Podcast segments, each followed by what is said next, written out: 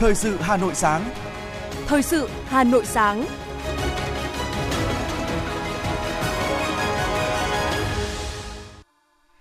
Minh Phương và Hoài Linh xin được đồng hành cùng quý vị thính giả trong 30 phút của chương trình Thời sự sáng ngày hôm nay, thứ Bảy ngày 4 tháng 2 năm 2023. Chương trình có những nội dung chính sau đây.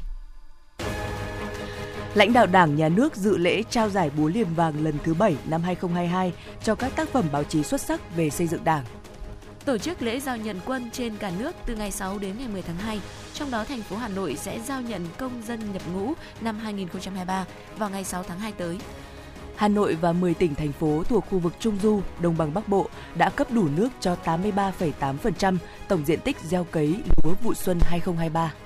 Hết tháng 1 năm 2023, số người tham gia bảo hiểm xã hội trên cả nước là 17,271 triệu người, tăng 646.000 người so với cùng kỳ năm ngoái. Mưa phùn và sương mù gây nồm ẩm hại tại khu vực Bắc Bộ, trong đó có thủ đô Hà Nội. Phần tin thế giới có những thông tin. Myanmar ban bố thiết quân luật tại 37 thị trấn, 4 khu vực và 4 bang ở quốc gia Đông Nam Á này. Sau một tuần bị thất lạc, Australia đã tìm thấy viên nang chứa chất phóng xạ bị thất lạc ở một vùng hẻo lánh của nước này. Sau đây là nội dung chi tiết. Thưa quý vị, lễ công bố và trao giải báo chí toàn quốc về xây dựng Đảng với tên gọi Búa Liềm Vàng lần thứ 7 năm 2022 đã diễn ra đúng vào ngày kỷ niệm 93 năm thành lập Đảng Cộng sản Việt Nam. Đông đảo các vị lãnh đạo Đảng và Nhà nước đã đến dự buổi lễ tại Nhà hát lớn Hà Nội vào tối ngày hôm qua. Có nguyên Tổng Bí thư Nông Đức Mạnh, Chủ tịch Quốc hội Vương Đình Huệ, Thường trực Ban Bí thư Võ Văn Thường, trưởng ban tổ chức Trung ương Trương Thị Mai, trưởng ban chỉ đạo giải báo chí toàn quốc về xây dựng Đảng đã tới dự. Phát biểu tại buổi lễ, Chủ tịch Quốc hội Vương Đình Huệ đã phát biểu biểu dương, ghi nhận đánh giá cao những nỗ lực của đội ngũ tác giả cơ quan báo chí với 2.031 tác phẩm tham dự giải Búa Liềm Vàng lần thứ 7 năm 2022. Đặc biệt là các tác phẩm chất lượng cao, xuất sắc nhất được trao giải. Chủ tịch Quốc hội Vương Đình Huệ đánh giá, với tinh thần xây dựng, lao động báo chí nghiêm túc, trách nhiệm của các tác phẩm báo chí đã góp phần cổ vũ quyết tâm của cấp ủy, chính quyền các cấp, của đoàn thể nhân dân, nhất là người đứng đầu về yêu cầu và trách nhiệm ngày càng cao trước đất nước, trước nhân dân. Lan tỏa phát huy, nhân rộng những mô hình tốt, cách làm hay, gương điển hình tiên tiến, thẳng thắn chỉ ra những hạn chế thiếu sót để kịp thời khắc phục, góp phần xây dựng Đảng, xây dựng chính quyền, phát huy quyền và trách nhiệm làm chủ thực sự của nhân dân trên mọi lĩnh vực và trên khắp cả nước. Chủ tịch Quốc hội Vương Đình Huệ cũng lưu ý, năm 2023 và thời gian tới, thế giới đất nước ta tiếp tục phải đối mặt với nhiều khó khăn, thách thức. Để thực hiện thành công nghị quyết Đại hội đại biểu toàn quốc lần thứ 13 của Đảng, cùng với việc tiếp tục triển khai đồng bộ, hiệu quả các chủ trương chính sách của Đảng, Nhà nước về phát triển kinh tế xã hội, bảo đảm quốc phòng an ninh, nâng tầm công tác đối ngoại. Chúng ta cần tiếp tục đẩy mạnh công tác xây dựng chỉnh đốn Đảng và hệ thống chính trị.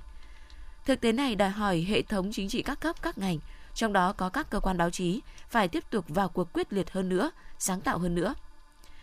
Thay mặt lãnh đạo Đảng, Nhà nước, Chủ tịch Quốc hội Vương Đình Huệ trân trọng đề nghị các tầng lớp nhân dân và toàn thể đồng chí đồng bào tiếp tục hăng hái, tích cực tham gia xây dựng chỉnh đốn Đảng và hệ thống chính trị bằng những hành động cụ thể thiết thực với những hình thức phù hợp hiệu quả. Tại buổi lễ, các đồng chí lãnh đạo Đảng, Nhà nước đã trao giải cho các tác giả đoạt giải. Ban tổ chức cũng đã trao khen thưởng cho 15 cơ quan báo chí, ban tuyên giáo, ban tổ chức cấp ủy có thành tích xuất sắc, đóng góp vào thành công của giải – trao thưởng ba nhân vật tiêu biểu trong tác phẩm báo chí đoạt giải. Tiếp đó, trưởng ban tổ chức Trung ương Trương Thị Mai, trưởng ban chỉ đạo giải báo chí Búa Liềm, Búa Liềm Vàng đã phát động giải báo chí toàn quốc về xây dựng Đảng lần thứ 8 năm 2023.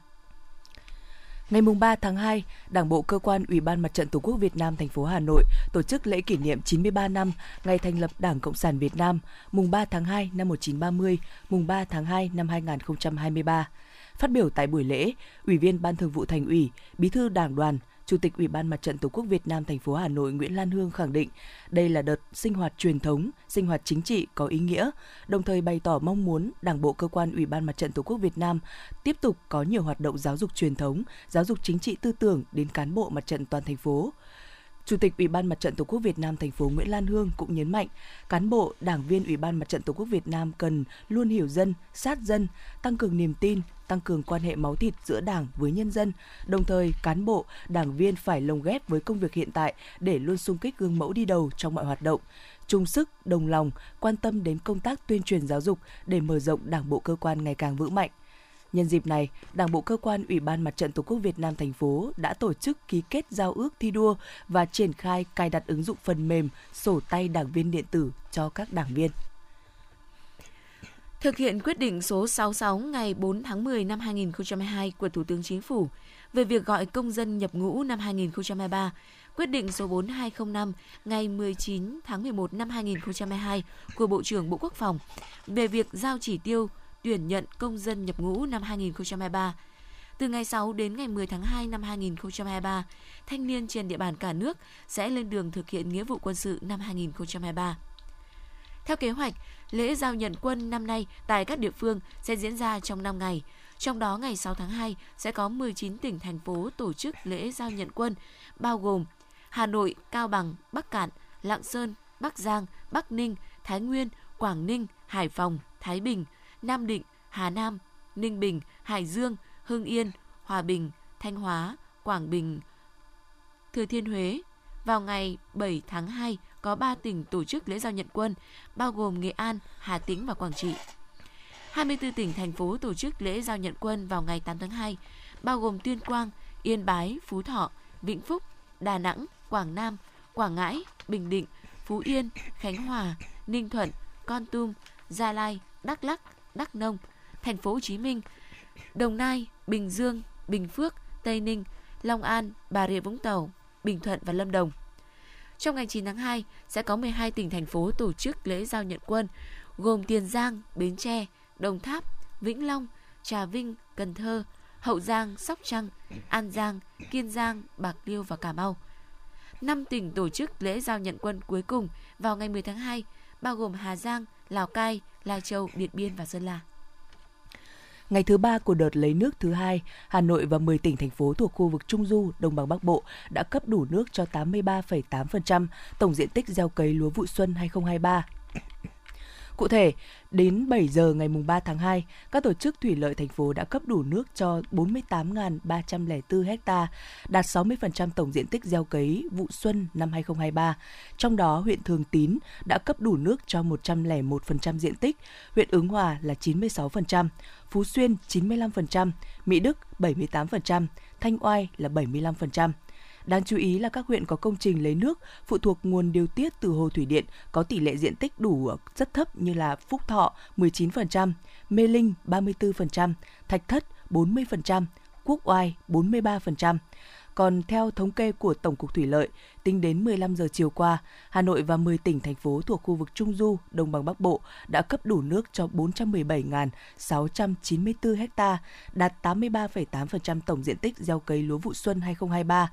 Trong đó, tỉnh Thái Bình đã cấp đủ nước cho 99% diện tích, tỉnh Nam Định 98%, Hà Nam 97%, Ninh Bình 95%, Phú Thọ 93% và tỉnh Hải Dương là 81%. Thưa quý vị và các bạn, Ba Vì là một trong những huyện đạt tăng trưởng kinh tế nông nghiệp cao của thành phố Hà Nội. Tổng giá trị sản xuất ngành nông nghiệp thủy sản của huyện đạt 9.180 tỷ đồng, đạt 98,9% kế hoạch. Toàn huyện hiện có 116 hợp tác xã, 125 trang trại và 33 làng nghề. Thời gian qua, các cấp hội nông dân đã tuyên truyền vận động hội viên nông dân hưởng ứng các phong trào thi đua, đẩy mạnh lao động sản xuất, tích cực tham gia xây dựng các mô hình chi, tổ hội nông dân, nghề nghiệp gắn với tổ hợp tác đạt được những thành tựu quan trọng. Là xã miền núi có khí hậu đất đai thổ nhưỡng rất thích hợp với việc phát triển chăn nuôi bò sữa. Con bò sữa đã vào đất Vân Hòa từ rất lâu, mặc dù có nhiều biến động về giá cả thị trường, nhưng đến thời điểm này, con bò sữa đang là con vật đem lại nguồn thu nhập chính cho nhiều nông dân ở đây. Toàn xã hiện có hơn 5.000 con bò sữa, với 18 con bò sữa đang chăn nuôi của anh Nguyễn Văn Hùng ở xã Vân Hòa, đang cho thu nhập hơn 600 triệu đồng mỗi năm. Theo anh Hùng, việc chăn nuôi bò sữa mang lại hiệu quả cao hơn nhiều so với việc sản xuất nông nghiệp trước kia. Anh Nguyễn Văn Hùng, xã Vân Hòa, huyện Ba Vì cho biết. Hiệu quả kinh tế thì nó mang lại là so với ờ, các thì chăn nuôi khác là, là nó rất là rất là được hơn những chăn nuôi mà ừ, mang lại tính ổn định cao. Cái giá trị sữa thì ờ, như mọi người biết thì bây giờ dân mình nó là càng ngày nhu cầu sữa càng à, trẻ em người dùng càng nhiều. Nên là cái đầu ra của mình mình không lo về cái, cái ờ, tính ổn định về mặt à, thị trường là mình yên tâm về khoản đầu ra gia đình ừ, là cũng nhờ về chính quyền địa phương với về về về nông hàng ngân hàng phát triển nông thôn. Thì là cho vay một nguồn vốn là, là mới đầu mình chỉ mua được khoảng một hai con thôi bắt đầu mình nhân lên nhân lên. Để uh, ờ, bây giờ thành đàn bò bây giờ để có được sản xuất ổn định, nông dân Vân Hòa yên tâm phát triển chăn nuôi bò sữa, không thể không nói đến nỗ lực của chính quyền cũng như hội nông dân trong việc kết nối tiêu thụ sản phẩm sữa cho người chăn nuôi trong xã. Toàn bộ sản phẩm sữa bò của người nông dân đều được công ty Vinamilk bao tiêu. Bên cạnh hỗ trợ về vốn, tập huấn kỹ thuật, chính quyền và hội nông dân cũng giúp giải quyết những khó khăn cho người chăn nuôi. Trong khắc phục khó khăn về nguồn thức ăn cho bò và vùng trồng nguyên liệu chăn nuôi, ông Nguyễn Phi Long, Chủ tịch Ủy ban nhân dân xã Vân Hòa, huyện Ba Vì cho biết. Trong những năm qua thì được sự quan tâm của thành phố, quan tâm của huyện thì địa phương cũng đã tập trung để ờ, thúc đẩy kinh tế địa phương phát triển. Thì trong đó thì địa phương đã tập trung dồn để đổi thừa để thuận lợi cho bà con nhân dân trong cái ờ, trồng cỏ, nuôi bò, phát triển kinh tế. Bên cạnh đó thì chúng tôi cũng quan hệ và tạo điều kiện để cho nhân dân được tiếp cận các nguồn vốn như là vốn hỗ trợ nông dân của thành phố, ngân hàng nông nghiệp phát triển nông thôn, rồi thì ờ, với ngân hàng chính sách xã hội để bà con nhân dân có thêm điều kiện để phát triển kinh tế. Bên cạnh đấy thì là về đầu ra cho cái sản phẩm bò sữa của Vân Hòa thì chúng tôi liên kết với ờ, công ty Vinamilk để tạo điều kiện thuận lợi và mua hết sản phẩm cho bà con nhân dân. Ờ, chính vì vậy trong những năm vừa qua thì đặc biệt là những thời gian gần đây thì bò sữa của Vân Hòa có sự phát triển cao, đời sống của nhân dân thì từng bước tăng lên. Phát triển tri hội nghề nghiệp góp phần thực hiện tái cơ cấu ngành nông nghiệp theo hướng nâng cao giá trị gia tăng và phát triển bền vững. Đến nay, hội xây dựng được 9 tri hội, 133 tổ hội nghề nghiệp với trên 1.500 thành viên, trong đó tiêu biểu như tri hội trồng mai trắng ở thôn An Hòa, xã Tản Lĩnh. Hiện nay, tri hội có hơn 40 hội viên tham gia với thu nhập từ 300 đến 3 tỷ đồng một năm trên một hộ. Ông Bùi Việt Hà, tri hội trưởng tri hội Nhất Chi Mai, xã Tản Lĩnh cho biết. Thôn An Hòa chúng tôi mà xuất hiện cây mai trắng đến giờ thì nói chung là cái cuộc sống và cái kinh tế của dân An Hòa là nói chung là cũng phát triển rất là mạnh. Cái thu nhập nói chung là nó cũng cũng cũng so với các cái ừ, ngành nghề khác thì cái thu nhập của cái mai trắng này nó rất là cao. Cái hội mai trắng này thì cái mục tiêu là cũng để đưa anh em ở trong chi hội lên, phấn đấu lên là ngày càng phát triển mở rộng hơn đi đi các cái cái cái thị trường trong nước. Những kết quả đạt được của các cấp hội và hội viên nông dân trong thời gian qua đã góp phần quan trọng vào sự phát triển kinh tế xã hội, xây dựng nông thôn mới của huyện, xây dựng tổ chức hội ngày càng vững mạnh. Trong thời gian tới, các cấp hội xác định tập trung thực hiện tốt hơn nữa công tác tuyên truyền các chủ trương của Đảng, chính sách pháp luật của nhà nước trong hội viên nông dân, thực hiện các giải pháp nâng cao chất lượng hiệu quả các hoạt động dịch vụ, tư vấn hỗ trợ nông dân về vốn, giống, khoa học kỹ thuật, xây dựng thương hiệu tiêu thụ sản phẩm, hướng dẫn hỗ trợ nông dân tham gia các hình thức kinh tế tập thể, hình thành các tổ hợp tác, hợp tác xã, vận động cán bộ hội viên nhân dân thực hiện tốt các phong trào thi đua và hai cuộc vận động của hội gắn với thực hiện phong trào thi đua sáng xanh sạch đẹp an toàn cho việc hoạt động, qua đó góp phần phấn đấu đưa huyện Ba Vì về đích nông thôn mới.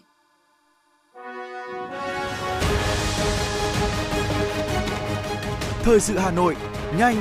chính xác, tương tác cao. Thời sự Hà Nội, nhanh, chính xác, tương tác cao.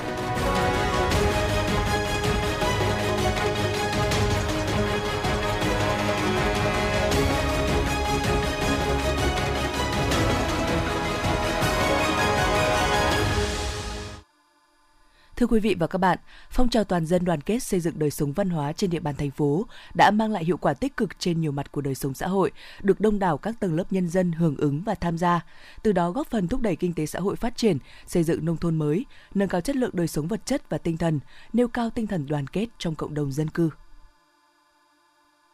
Từ khi các thiết chế văn hóa được đầu tư tại xã Hồng Hà, huyện Đan Phượng đã giúp cho các câu lạc bộ văn hóa văn nghệ, thể dục thể thao ngày càng lớn mạnh –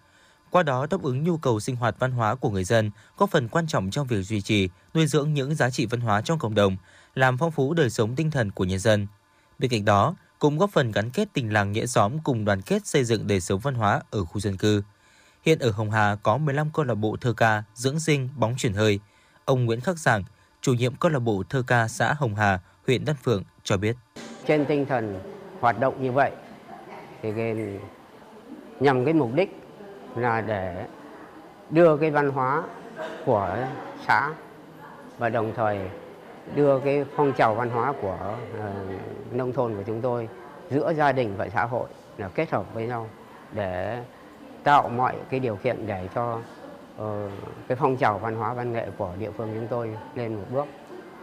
Còn tại xã Trung Hòa, huyện Trương Mỹ, một trong những việc làm được xã triển khai hiệu quả đó là việc xây dựng gia đình văn hóa, làng văn hóa và được xem là động lực để xây dựng đời sống văn hóa cho cộng đồng dân cư, góp phần cùng với địa phương giữ vững các tiêu chí trong xây dựng nông thôn mới.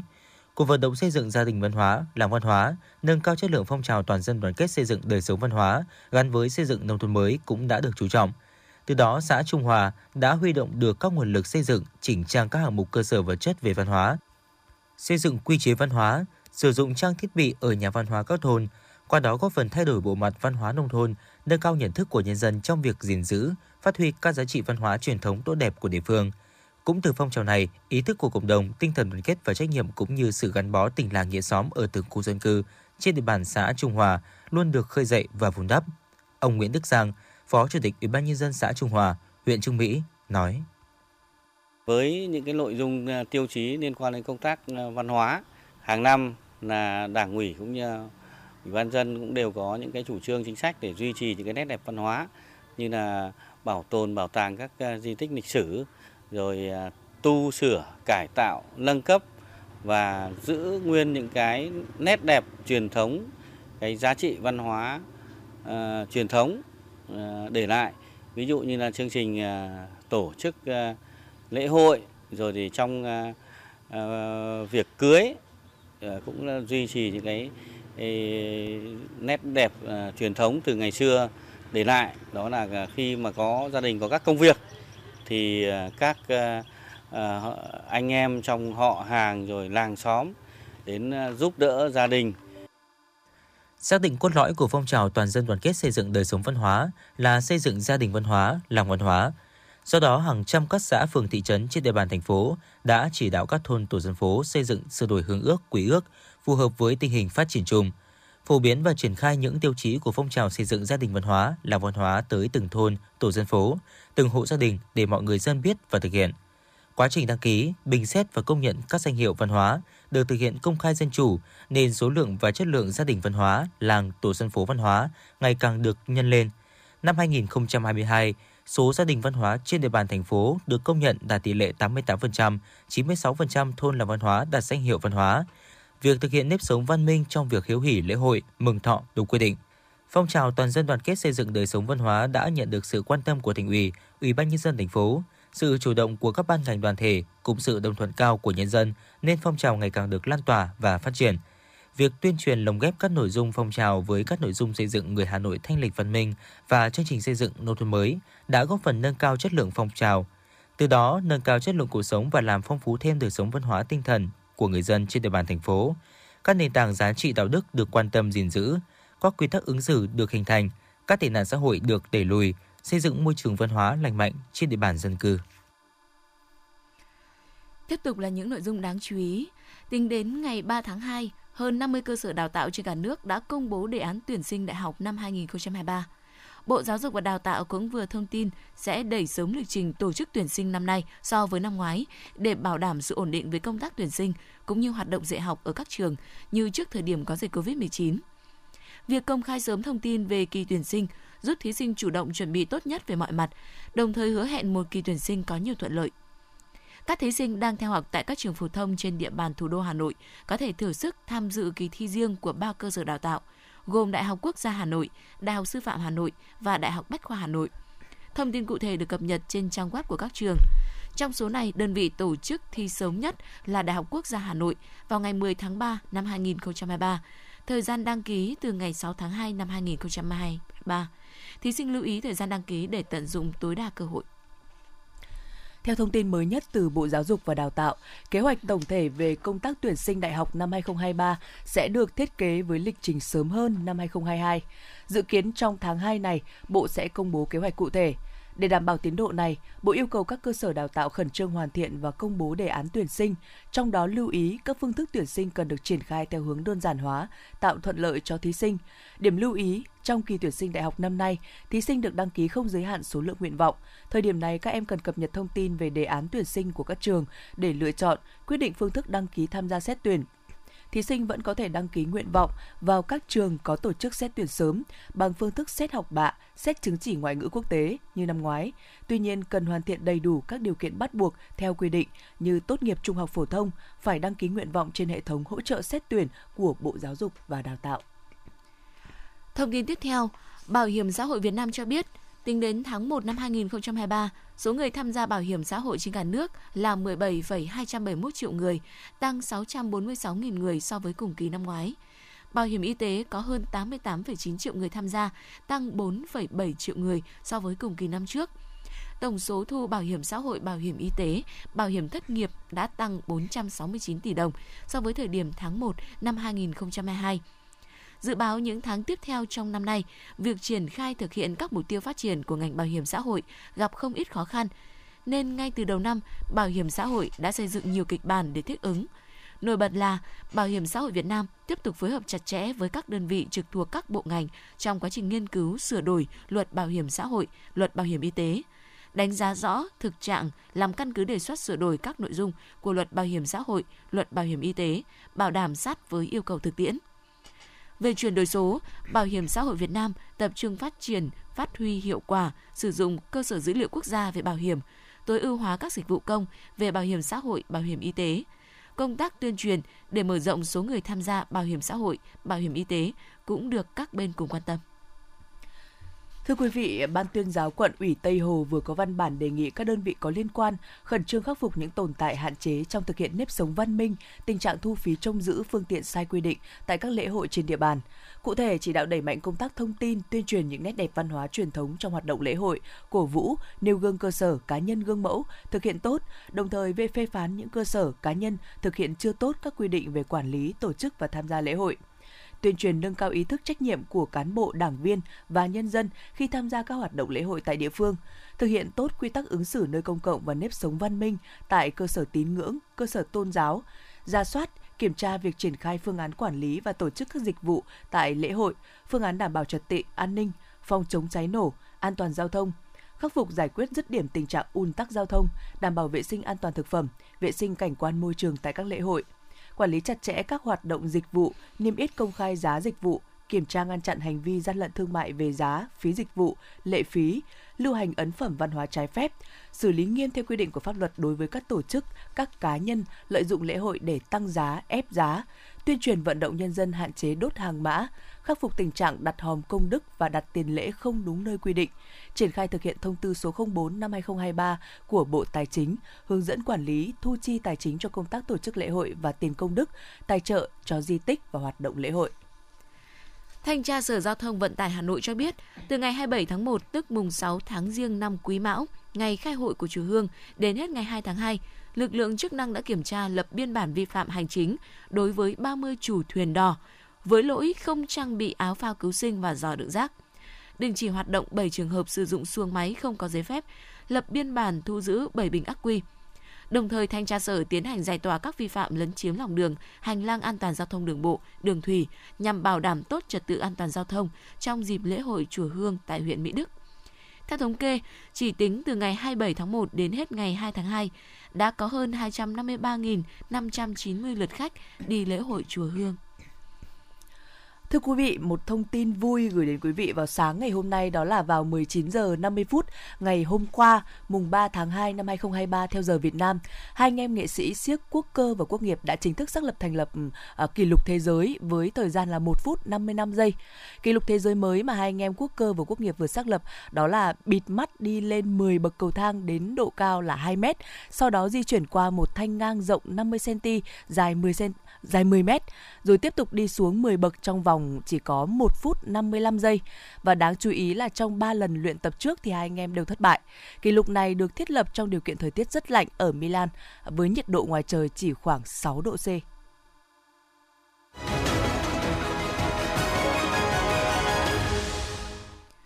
Quý vị thính giả đang lắng nghe chương trình thời sự của Đài Phát thanh Truyền hình Hà Nội. Xin chuyển sang phần tin quốc tế.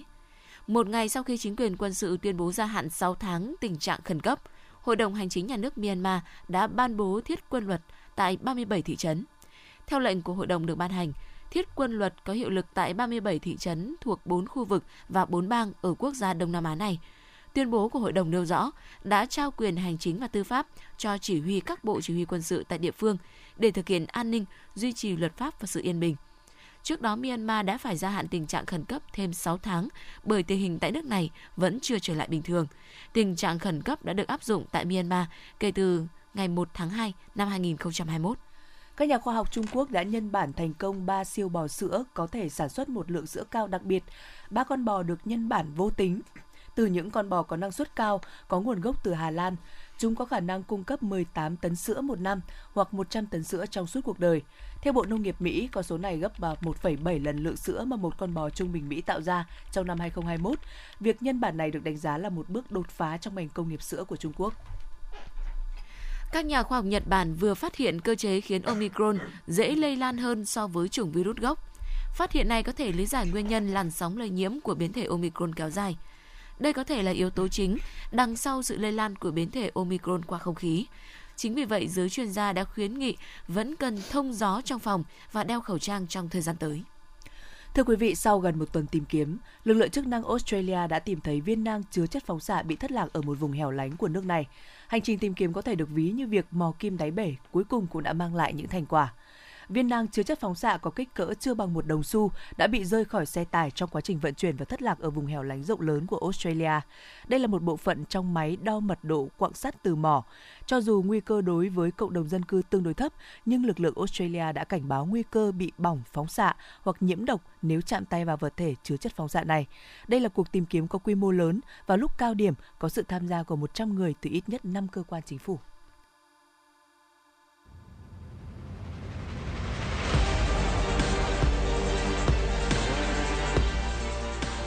Bản tin thể thao. Bản tin thể thao.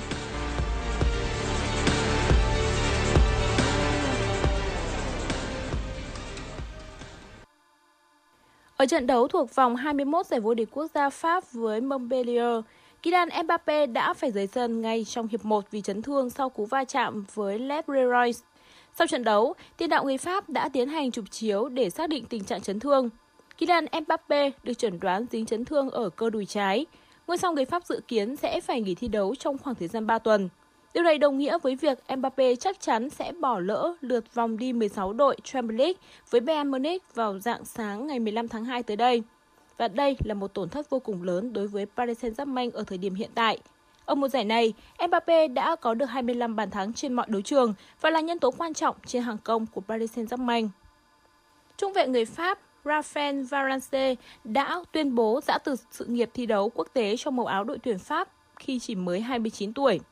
Lý do Varane từ giã đội tuyển Pháp là để có thêm thời gian hồi phục các chấn thương anh mắc phải trong thời gian gần đây, đồng thời dồn sự tập trung cho gia đình và sự nghiệp ở cấp câu lạc bộ cùng Manchester United. Ở tuổi 29, Varane đã có được những danh hiệu cao quý nhất trong sự nghiệp của cầu thủ trong màu áo đội tuyển quốc gia. Đó là chức vô địch World Cup năm 2018. Ngoài ra, Varane còn được chức vô địch UEFA Nations League năm 2021. Varane đã cống hiến cho đội tuyển Pháp tổng cộng 10 năm với 93 lần ra sân. Sự chia tay của anh có thể sẽ khiến các cổ động viên của đội tuyển Pháp ngỡ ngàng và tiếc nuối. Chỉ không lâu sau khi giải nghệ, Gareth Bale đã tiếp tục cho thấy niềm đam mê lớn của mình với golf khi quyết tâm chuyển sang thi đấu tại các giải thuộc hệ thống PGA Tour và việc được góp mặt trong danh sách các golfer tham dự giải Pebble Beach Pro AM 2023 là một bước tiến lớn trong sự nghiệp của tay golf đặc biệt đến từ xứ Wales này.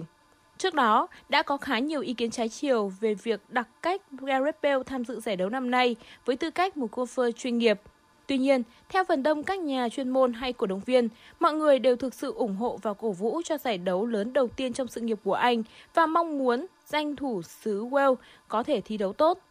Một cái tên đáng chú ý khác là Victor Hollands cũng đã có mặt tại sân Pebble Beach để chuẩn bị cho giải đấu quan trọng tiếp theo trong năm 2023 khi mà golfer người Na Uy này đang là một trong số những cái tên rất được chú ý tại giải. Dù chỉ cán đích ở vị trí thứ 18 ở giải French Tournament, thế nhưng Victor Holland đã có chiến thắng quan trọng tại Hero World Challenge để qua đó vượt lên vị trí thứ 11 trên bảng xếp hạng thế giới. Đây cũng là lần đầu tiên trở lại của golfer người Na Uy với giải đấu trên sân Pebble Beach sau lần cuối cùng vào năm 2020 khi anh có được vị trí thứ 38 tại giải. Dự báo thời tiết ngày và đêm 4 tháng 2 năm 2023 theo Trung tâm Dự báo Khí tượng Thủy văn Quốc gia, chiều tối và đêm qua ngày 3 tháng 2, các khu vực đều có mưa, Bắc Bộ có mưa phùn và sương mù đã làm độ ẩm không khí cao, gây hiện tượng nồm ẩm ướt tại khu vực này. Dự báo tại thủ đô Hà Nội có mưa nhỏ, mưa phùn và sương mù, gió đông đến đông nam cấp 2, cấp 3, trời lạnh, nhiệt độ thấp nhất từ 18 đến 20 độ. Quý vị và các bạn vừa nghe chương trình thời sự của Đài Phát thanh và Truyền hình Hà Nội, chỉ đạo nội dung Nguyễn Kim Khiêm, chỉ đạo sản xuất Nguyễn Tiến Dũng, tổ chức sản xuất Quang Hưng, chương trình do biên tập viên Nguyễn Hằng, phát thanh viên Minh Phương Hoài Linh và kỹ thuật viên Duy Anh thực hiện. Hẹn gặp lại quý vị trong chương trình thời sự 11 giờ trưa nay. Thân ái chào tạm biệt.